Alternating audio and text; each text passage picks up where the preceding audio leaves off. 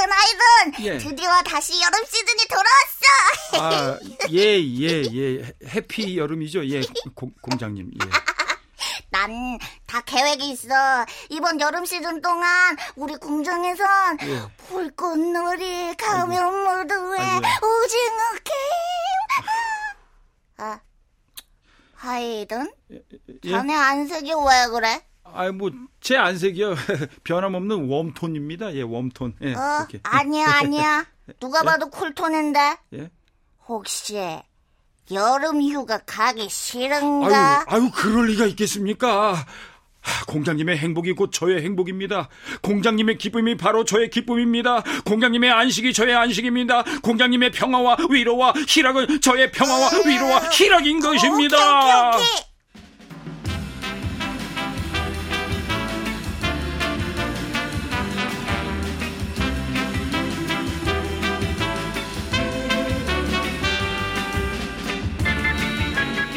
클래식 인간극장 하이든 네 번째. 그것이 내 음악의 독창성입니다.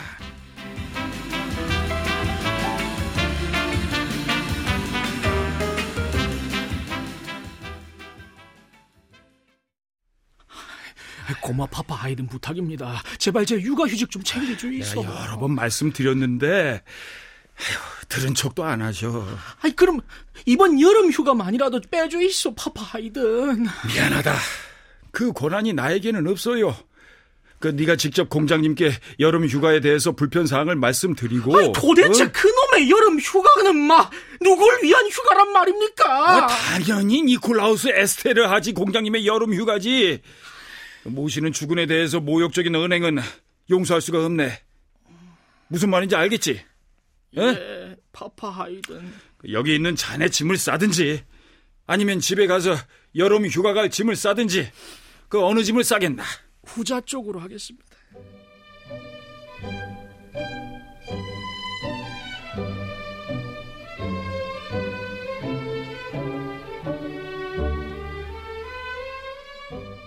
하이든이 음악 감독으로 있었던 에스테르하지 가문은 빈에서 80km 이상 떨어진 도시 아이젠슈타트에 여름 휴가를 위한 궁정을 건축했다.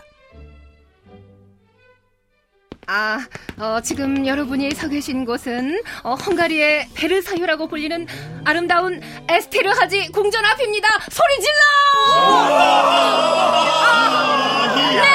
네. 이 궁정을 지을 당시 에스테르하지 가문이 돈 싫어, 명예 싫어, 따분한 음악 우린 정말 싫어, 돈, 명예, 권력 모두를 가진 최고의 가문이었다고 하는데 궁정을 보시니까 이해가 가시죠? 120개가 넘는 방에 2개의 콘서트를 겸비하고 있는 화려하고도 눈부신 에스테르하지 가문의 여름 궁정. 자, 여기가 바로 교향곡의 아버지 파파 하이든이 주로 근무했던 곳입니다. 소리 질러! 자, 너무 좋아요. 자, 호응 좋아요. 자, 안에 들어가면 하이든이란 이름이 붙은 콘서트홀을 보실 겁니다. 진짜 공연도 해요? 그럼요. 지금도 종종 공연장으로 이용되고 또 하이든과 관련된 특별한 날이면 이곳에서 연주회가 열립니다. 자. 일단 여기서 단체 사진 찍고 제가 개인 시간 드립니다. 소리 질러!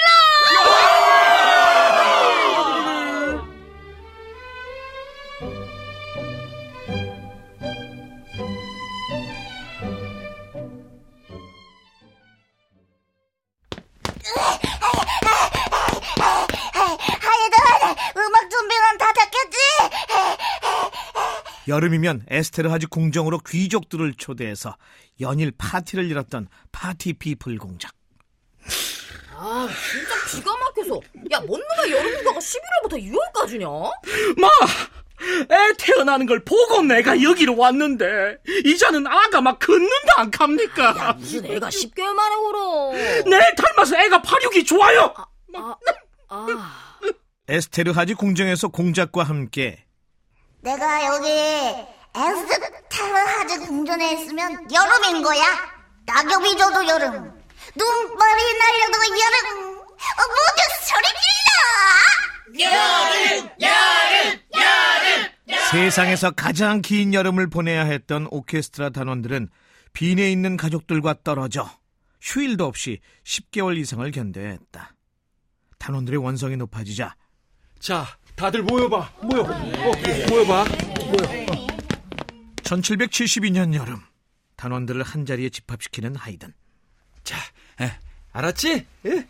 네, 바빠 하이든! 아이고, 아무 말도 안 했는데 알긴 뭘 알아. 농담이야. 자, 너부터다. 네, 알겠어요. 자, 내가 밤새도록 쓴 거야, 너희들을 위해서. 바빠 하이든 만세! 바빠 하이든 만세! 바빠 그만. 왜 안 해? 두 번 했다. 세 번 아니었어. 두 번 했다. 그래?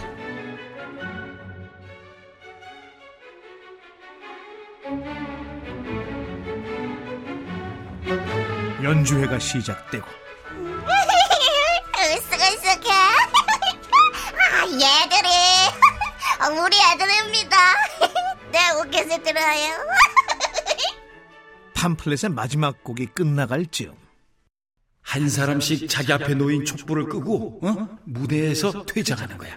자, 너부터, 알겠지? 자, 그 다음에 너 2번, 그 다음 너 3번, 그리고 너 4번, 이렇게 5번. 공장님이 파파 하이든의 메시지를 알아차릴 수 있을까요? 아니, 물론이지. 그분과 나의 유머 코드는 일치하는 경향이 있거든. 약속한 파트가 시작되자 뒷자리의 연주자부터 차례대로 촛불을 끄고 무대에서 사라진다. 어이, 뭐야? 뭐야? 연주가 끝나지도 않았는데? 마지막엔 바이올리니스트 2명과 지휘자 하이든만 남게 되고. 재밌구만. 새로운 쇼인가 봅니다. 역시 에스테레아지 오케스트라는 명성대로 파격적입니다. 그러셔야지. 재밌구만. 휴가를 원하는 단원들의 마음을 어필하기 위해 자신만의 독특한 퍼포먼스를 준비했던 하이든. 하이든, 결국 자네의 꿍꿍이가. 절 실망시키지 마세요, 공장님.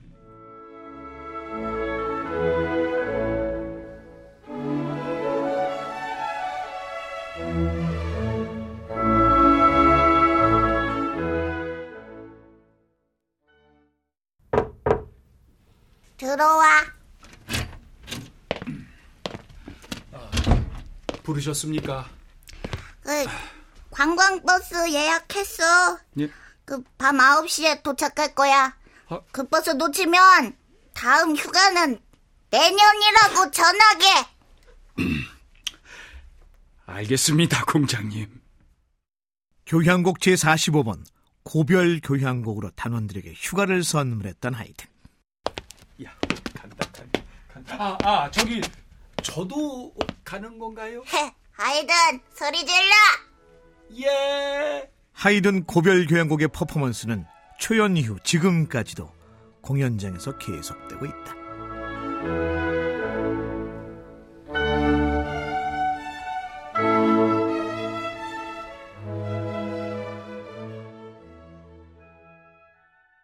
곡은 몰라도 교향곡의 표제는 누구나 다 알고 있는 하이든의 제94번 교향곡인 놀람 교향곡.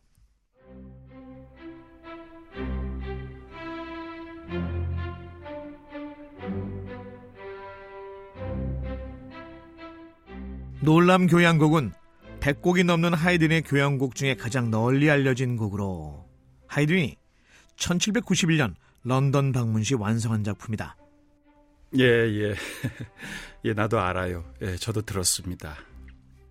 놀람이란 부제가 붙은 이유에 대해서, 아니, 그 배경에 대해서 하이든은,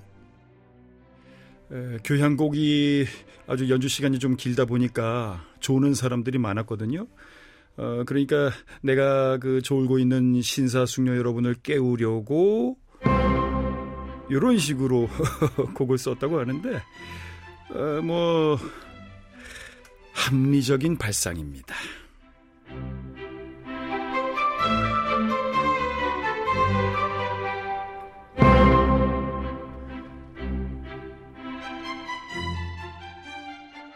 하이든은 1, 2차 런던 방문 시 놀라운 티켓 파워를 과시했다. 덕분에 하이든의 런던 공연을 기획한 잘러먼 콘서트가 연일 대박 행진을 이어가자 이를 시기한 런던 전문가 연주회단체에서는 은밀하게 하이든에게 접근해 살로몬이 제시한 계약금에 더블로 드리겠습니다.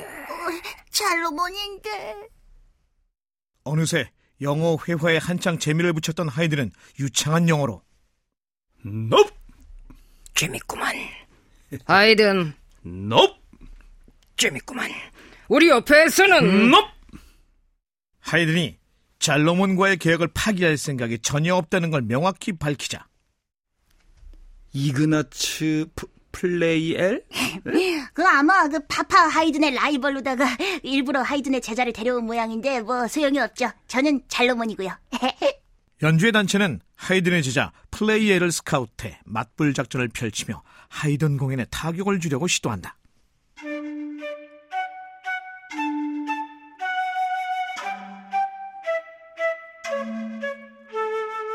하이든의 유명한 놀람 교향곡은 런던의 위기를 벗어나기 위해 뭐라도 해야 했던 하이든이 기지를 발휘한 작품으로 보는 전문가들도 많다.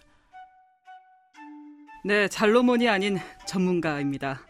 작품을 쓰게 된 배경이야 무엇이 진실이든 중요한 건 관객들이 하이든의 음악을 즐겼다는 거죠. 사람들은 하이든의 위트와 농담을 즐거워했어요. 누구도 흉내내기 어려운 하이든만의 장점이죠.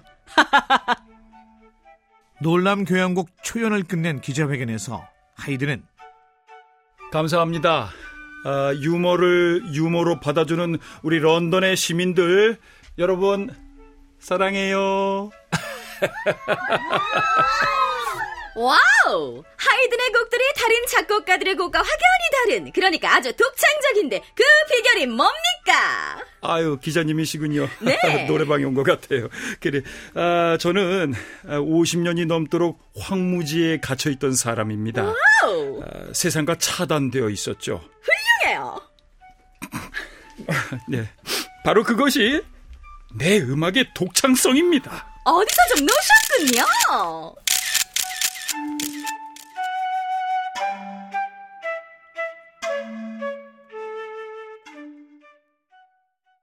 하이든 최고의 걸작이라고 하는 천지창조는 핸델의 메시아, 맨델스존의 엘리아와 함께 세계 3대 오라토리오로 손꼽힌다. 사람들은 오라토리오라고 하면 뭐 새끼 오페라 정도 되는 줄 아는데요. 그렇지 않습니다. 오라토리오는 16세기에 시작된 종교음악입니다. 종교적인 내용을 다루지요. 오페라처럼 특별한 무대 장치도 하지 않고 움직이는 배우들도 없습니다. 하지만 이야기를 내레이터가 낭송합니다. 이것이 오라토리오인 것입니다. 런던 1차 방문 때 핸델의 오라토리오를 듣고 깊은 감명을 받은 하이든은 귀국한 후 천지창조를 음악으로 표현하기 위한 구상에 들어간다. 파파 하이든이? 그래, 베토벤. 어제 하이든하고 만났다니까. 하이든이 직접 그렇게 얘기했어. 아니, 난 천지를 창조할 거야. 이렇게 요한? 그래, 난 천지를 창조할 거야. 그렇게. 런던의 잘로몬이 오라토리오 대본을 준 모양이야. 하이든이 런던에서 핸델의 오라토리오를 듣고 핸델 팬이 됐다는 얘긴 들었어. 머릿속에 온통 오라토리오의 악상으로 가득 차 있다고 했어. 소름. 아니, 도대체 그 창작열은 언제 식는 거야? 어제 잠깐 즉흥 연주를 했는데 진짜 2분도 안 돼.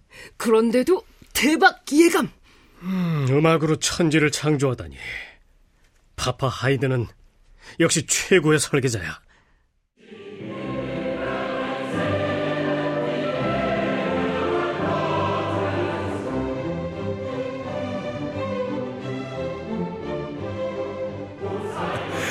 일 동안 천지가 창조되는 순서대로 그렇게 전개될 거야. 타임슬립이나 그런 건 없으니까 기대하지 말고. 오, 그렇다면 혼돈이지. 아무것도 창조되지 않은 혼돈의 시대. 야, 그럼 이분은?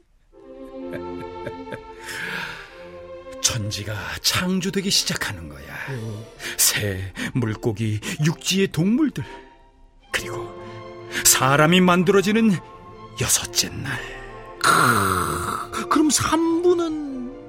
하이든의 천지창조는 전통적인 오라토리오에 예술성이 더해진 걸작으로 손꼽힌다.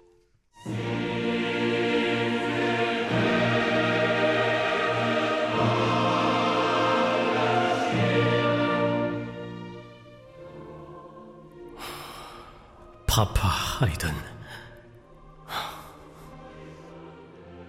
말년의 하이든은 오라토리오 천지창조로 다시 한번 최고의 작곡가임을 인정받는다. 가장 서민적인 작품들을 작곡하면서도 독창성을 잃지 않았던 파파 하이든.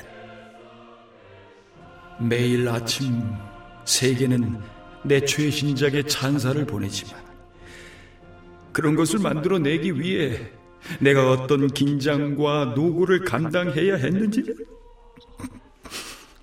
아무도 모를 거야. 하이든은 평생 104개의 교향곡과 83개의 현악 사중주, 관현악곡, 협주곡, 독주곡, 칸타타, 가곡, 오페라 등 거의 모든 장르를 망라해 총 800여 곡에 가까운 작품을 완성했다. 내가 어떤 긴장과 노고를 나 혼자 감당해야 했는지는 괜찮아요.